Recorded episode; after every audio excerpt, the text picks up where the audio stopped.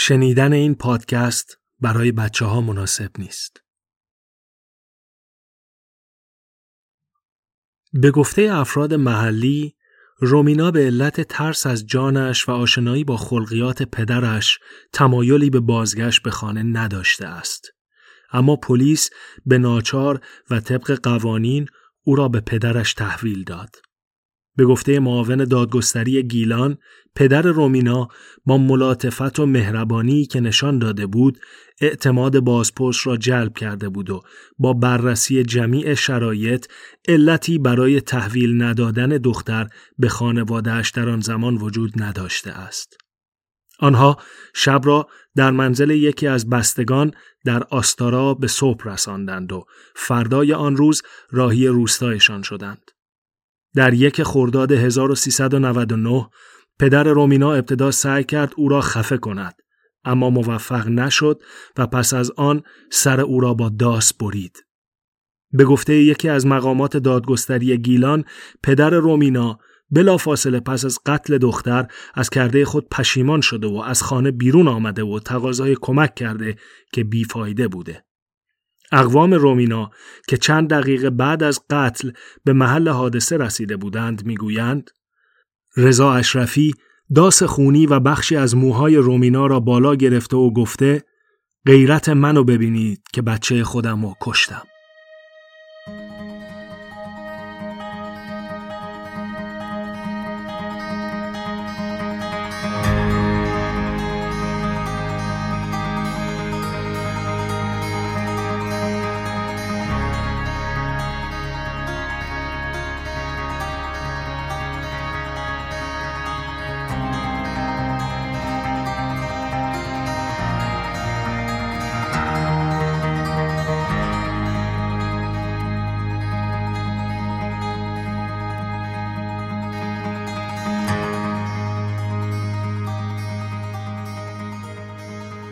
وقتی در مورد غیرت حرف می‌زنیم باید به جنبه های کلی و فرهنگی در کنار خورد فرهنگ ها و باورهای بومی بپردازیم. غیرت رو می‌تونیم در یک تعریف کلی به عنوان تلاش و همیت در نگهداری و محافظت از هر اون چیزی که ارزشمنده بیان کنیم. مهدی نراقی فیلسوف اسلامی برای بیان غیرت از همین تعریف استفاده می‌کنه. اصولا ما آدما وقتی چیزی داریم که برامون ارزش داره تلاش می‌کنیم ازش محافظت کنیم. حالا اون چیز با ارزش رو ممکنه با دیگران در شریک باشیم مثل وطن. و یا ممکنه اون چیز فقط مال خودمون باشه و دلمون نخواد با هیچ کس به اشتراک بگذاریمش. مثل بچه ای که اسباب بازی مورد علاقش رو با دوستاش به اشتراک نمی‌ذاره. جواب سوالی که همین الان در ذهنتون شکل گرفت رو بدم. خیر آقای محترم. منظورم این نیست که شما بری زنتو با یکی دیگه به اشتراک بذاری. یه نکته هم فقط همینجا بگم که در این قسمت از پادکست قرار دو تا مفهوم رو انقدر تکرار کنم که ملکه ذهن شما بشه. اینجا نمیگمشون خودتون توی طول پادکست انقدر این دوتا مفهوم رو خواهید شنید که می‌دونید منظورم کدوم است.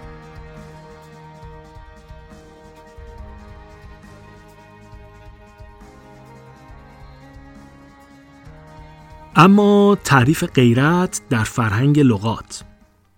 از یک جنبه دیگه تعریفی که برای غیرت در فرهنگ ده خدا و معین آورده شده حسادته. فقط وقتی حسادت در وجود یک زن نسبت به مرد باشه اسمش همونیه که هست.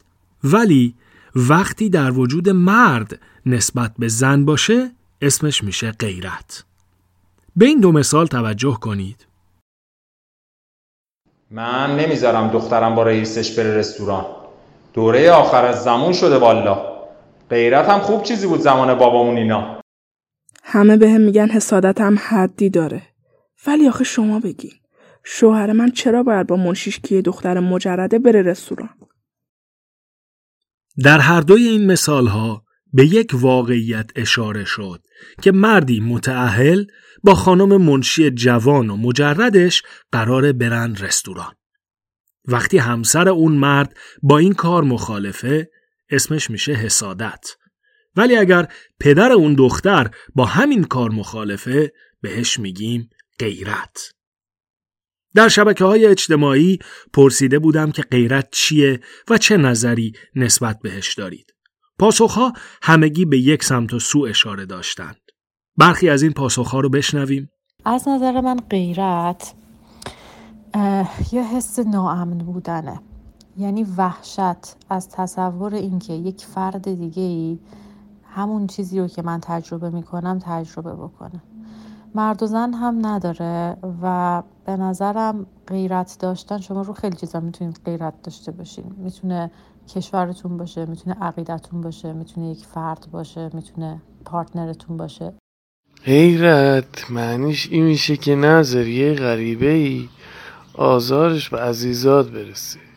ولی تو واقعیت یه چی دیگه دیدیم. خودمون عزیزامون اذیت کردیم که نگن بی غیرتیم. در مورد معنی کلمه غیرت باز هم تو فرهنگ ما با جنس مرد گره خورده این کلمه و خیلی به ندرت در مورد زنها ازش استفاده میشه. از نظر من ولی غیرت همون حسادته. اگه تو موقعیت های مختلف استفاده از این کلمه تو رابطه های احساسی و عاشقانه دقت کنیم دقیقا می‌بینیم که کاربردشون یکسانه. ولی با جنسیت فرد این کلمه تغییر می‌کنه به غیرت و یا حسادت. ولی کلمه غیرت تو شرایط دیگه هم استفاده میشه ولی تو این مواقع خیلی جنسیت زده نیست و تو این مواقع بیشتر معنی تعصب رو میده مثل غیرت قومی غیرت قبیله یا از این دست خب نظرها رو شنیدیم حالا بیایم و به مسئله غیرت از یک زاویه دیگه و در یک مثال نگاه کنیم. بشنویم. ما دوست دارم همسر آیندم همچی روم غیرت داشته باشه که هیچ مرد غریبه به خودش جرأت نده حتی بهم نگاه کنه. اگه زنی خودش نخواد هیچ مردی به خودش جرأت نمیده بهش حتی نگاه کنه. همسر آینده من باید چنین زنی باشه. در هر دوی این مثال ها پدیده چشم چرانی و نظربازی اصل ماجراست. ولی هر دوی این آدم ها مسئول این مسئله رو همسر آیندهشون می‌دونن و انتظار دارن رفتار اون به صورتی باشه که در چنین شرایطی قرار نگیرن. شما چطور؟ به عنوان یه مرد دوست دارم به این دو سوال در ذهن خودتون پاسخ بدید. سوال اول آیا در شرایطی قرار گرفتید که به یک زن متعهل طوری نگاه کنید که علاقه شما به ارتباط جنسی با اون زن رو منتقل کنه؟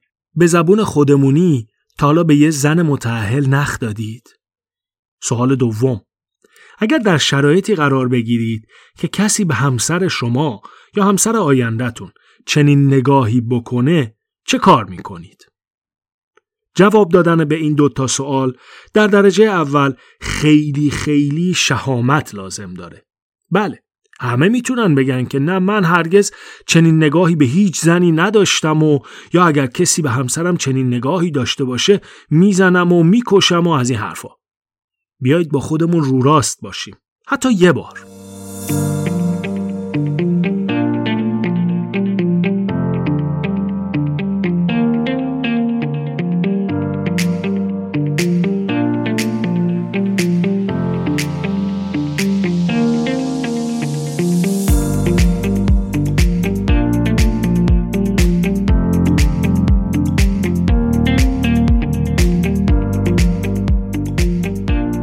پیوند زناشویی در همه فرهنگ ها از مقدسترین و والاترین ارزش های جامعه انسانی بوده و هست.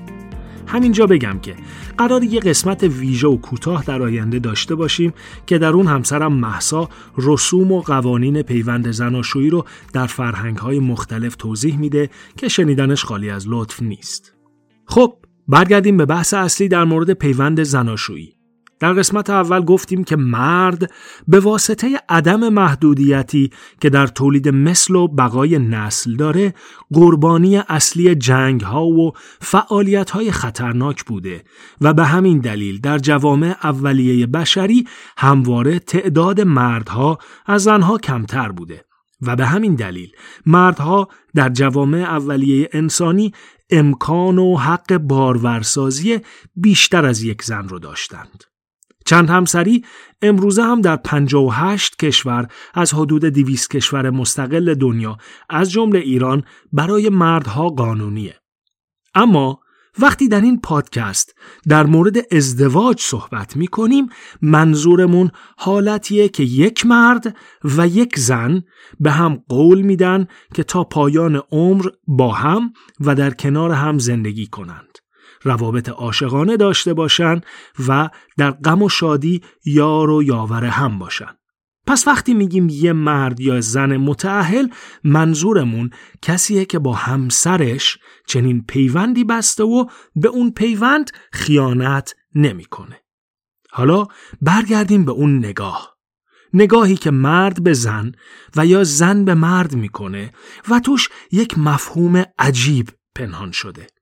در مورد جذابیت جنسی به احتمال زیاد شمایی که الان مخاطب من هستید در زندگیتون تجربه رویارویی با شخصی بسیار جذاب رو داشتید که در اون لحظه در عین اینکه قادر به حرف زدن به طور عادی نبودید و احتمالا صورتتون هم از شدت هیجان سرخ شده بوده سعی در پیدا کردن کلمات مناسب داشتید و به موازات اون احساسی خوشایند تمام وجود شما رو فرا گرفته بوده.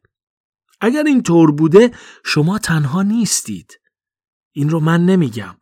هلن فیشر روانشناس و انسانشناس آمریکایی و معلف کتاب چرا عشق میورزیم میگه.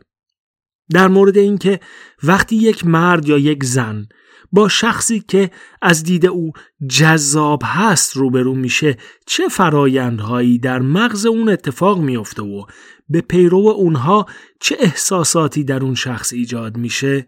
باید یک قسمت کامل در آینده صحبت کنیم.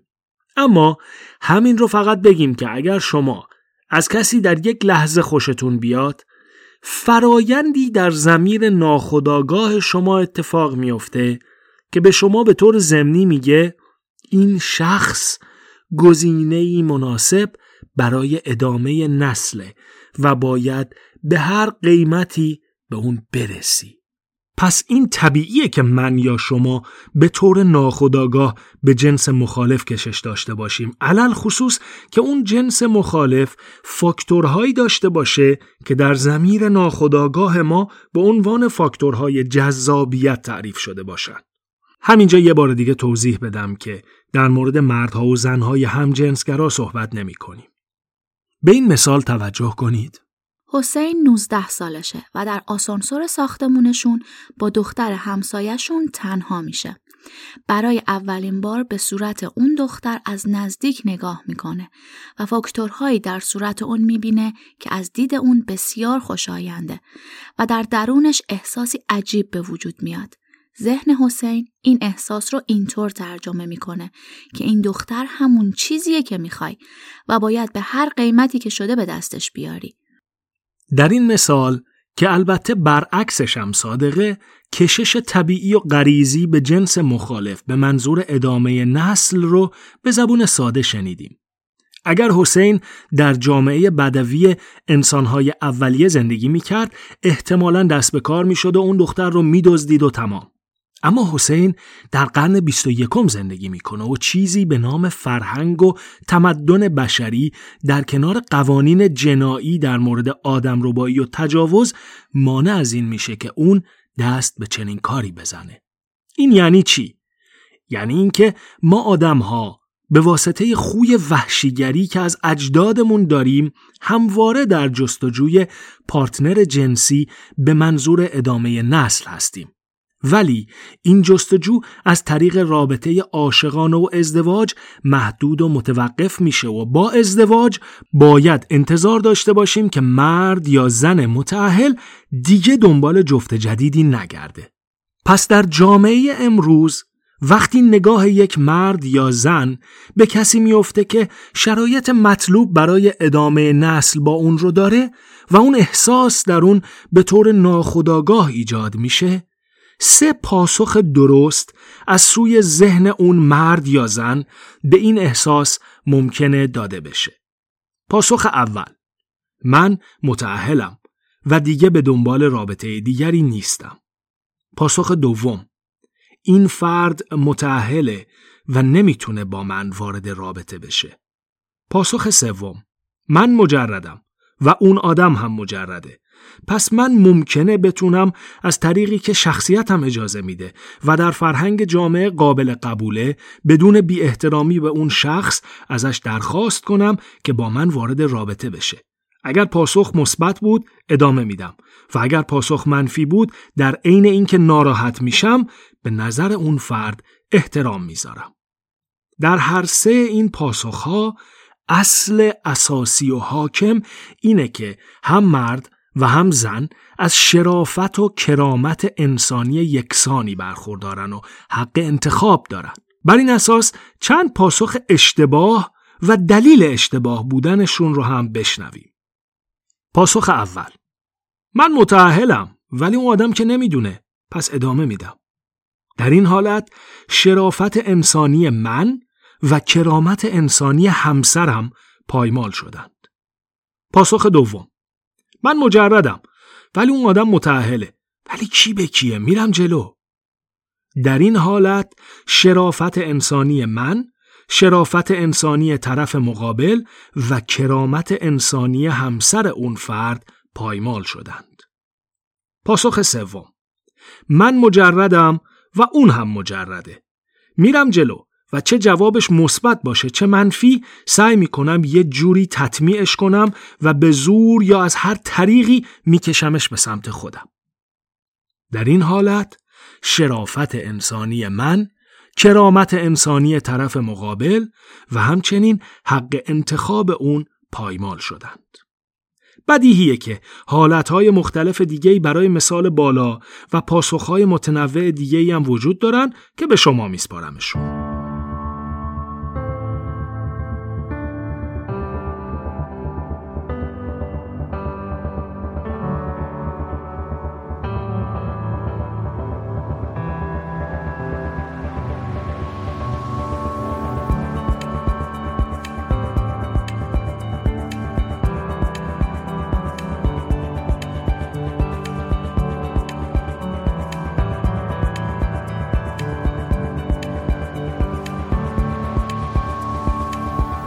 اما برگردیم به شما. شما یک مرد ایرانی متعهل هستید. اصل اساسی رو که یادتون هست. هم شما و هم همسرتون به طور یکسان دارای شرافت و کرامت انسانی هستید. اما اینجا دیگه به دلیل اینکه هر دوی شما متعهل هستید در زمینه رابطه زناشویی حق انتخاب ندارید چون این انتخاب رو کردید. حالا بیایم و شما رو در یک شرایط غیرتی قرار بدیم. همسر شما مورد نگاه خریدارانه ای از سوی یک مرد دیگه قرار گرفته.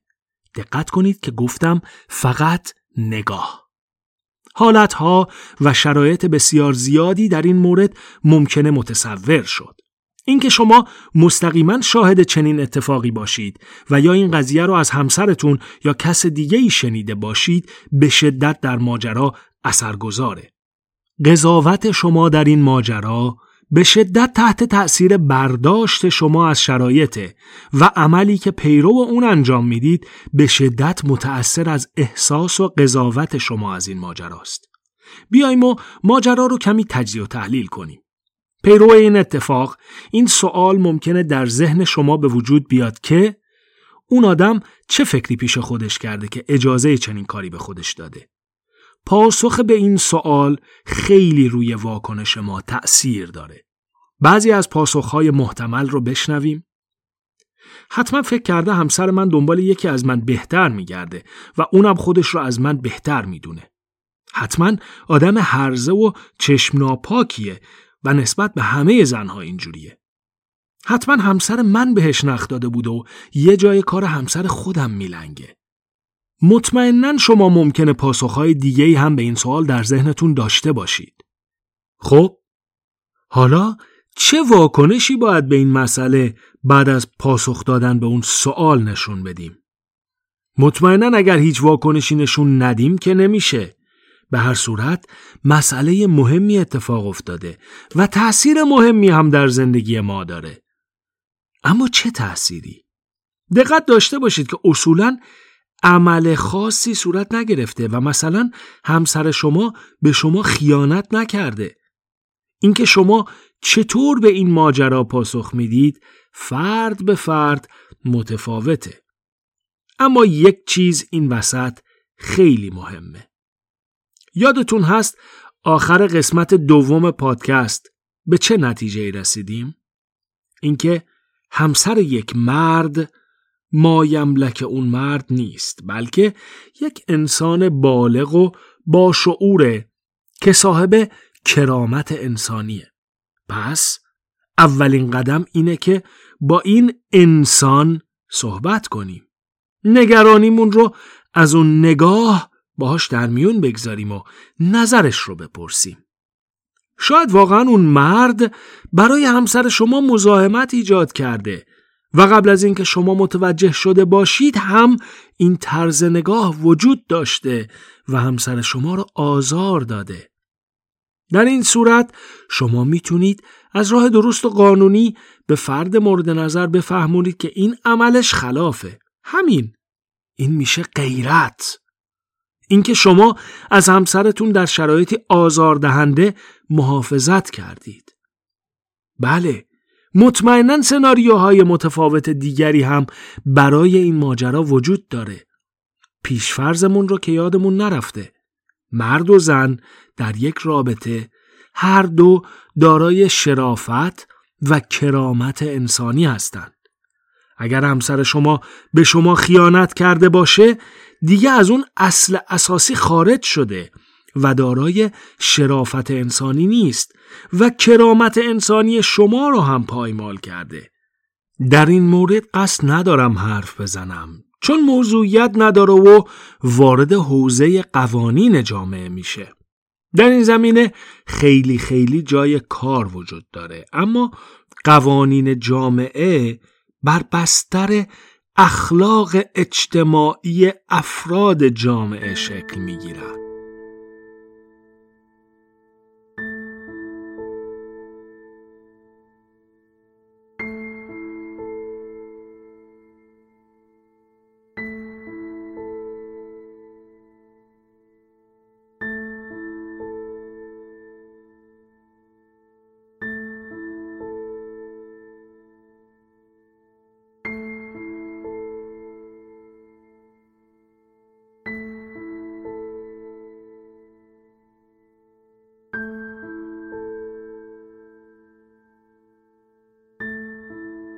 یکم موضوع رو بست بدیم و بعدش بریم به جنبندی و نتیجه گیری.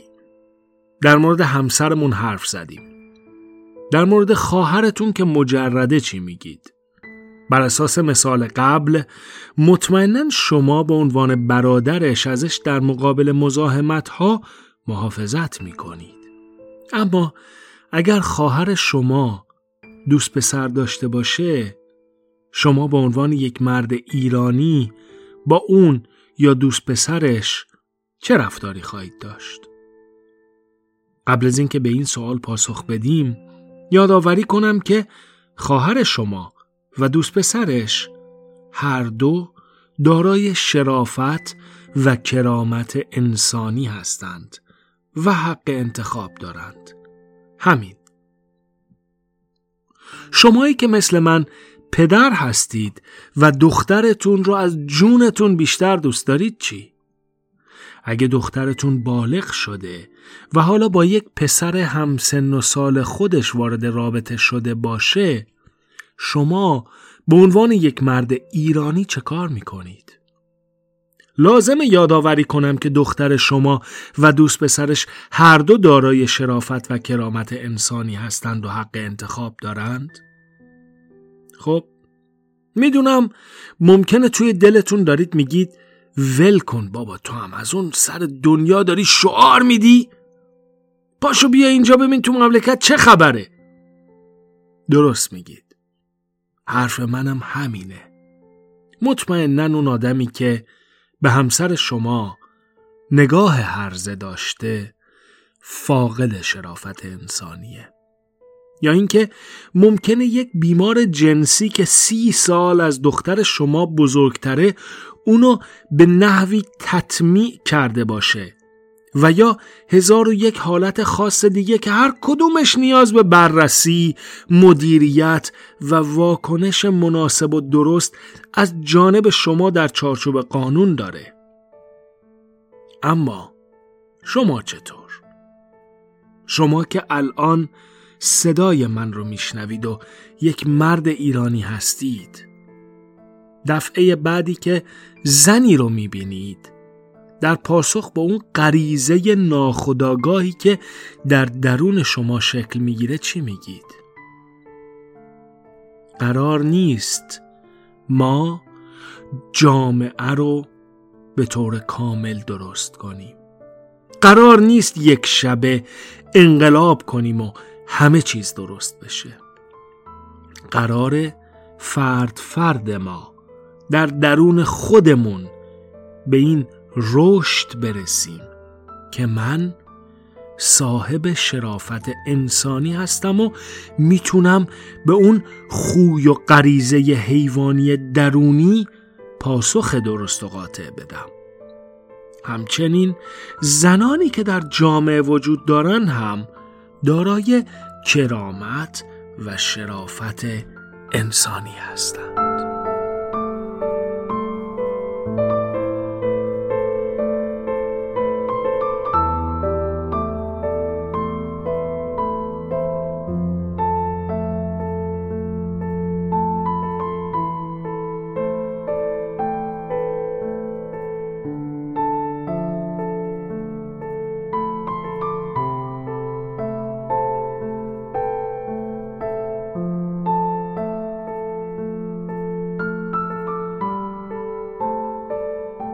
این قسمت رو با رومینا اشرفی شروع کردیم. از اون واقعه یک سال میگذره. رومینا رو پدرش نکشت. رومینا رو تصوری که پدرش از غیرت و مردونگی داشت کشت.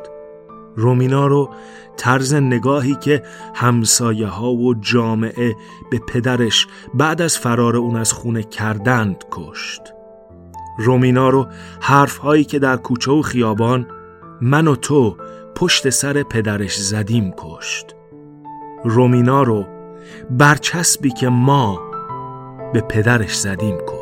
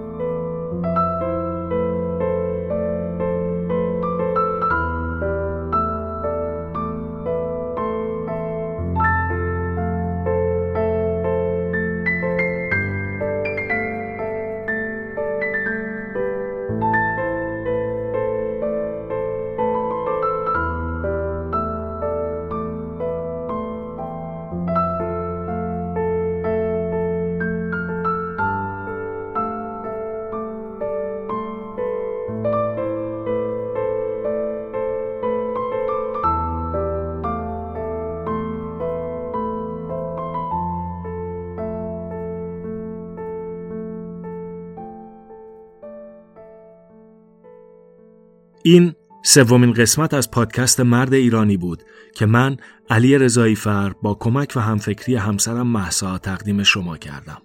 اگر شما هم مایلید از نظرات و یا صداتون در قسمتهای آینده استفاده کنیم در تلگرام و اینستاگرام مرد ایرانی به آدرس مرد پادکست عضو بشید تا به موقع از نظرسنجی ها و فراخان ها مطلع بشید. لینک تلگرام و اینستاگرام رو زیر همین قسمت می‌تونید پیدا کنید. تا قسمت آینده مرد ایرانی هوای خودتون رو داشته باشید.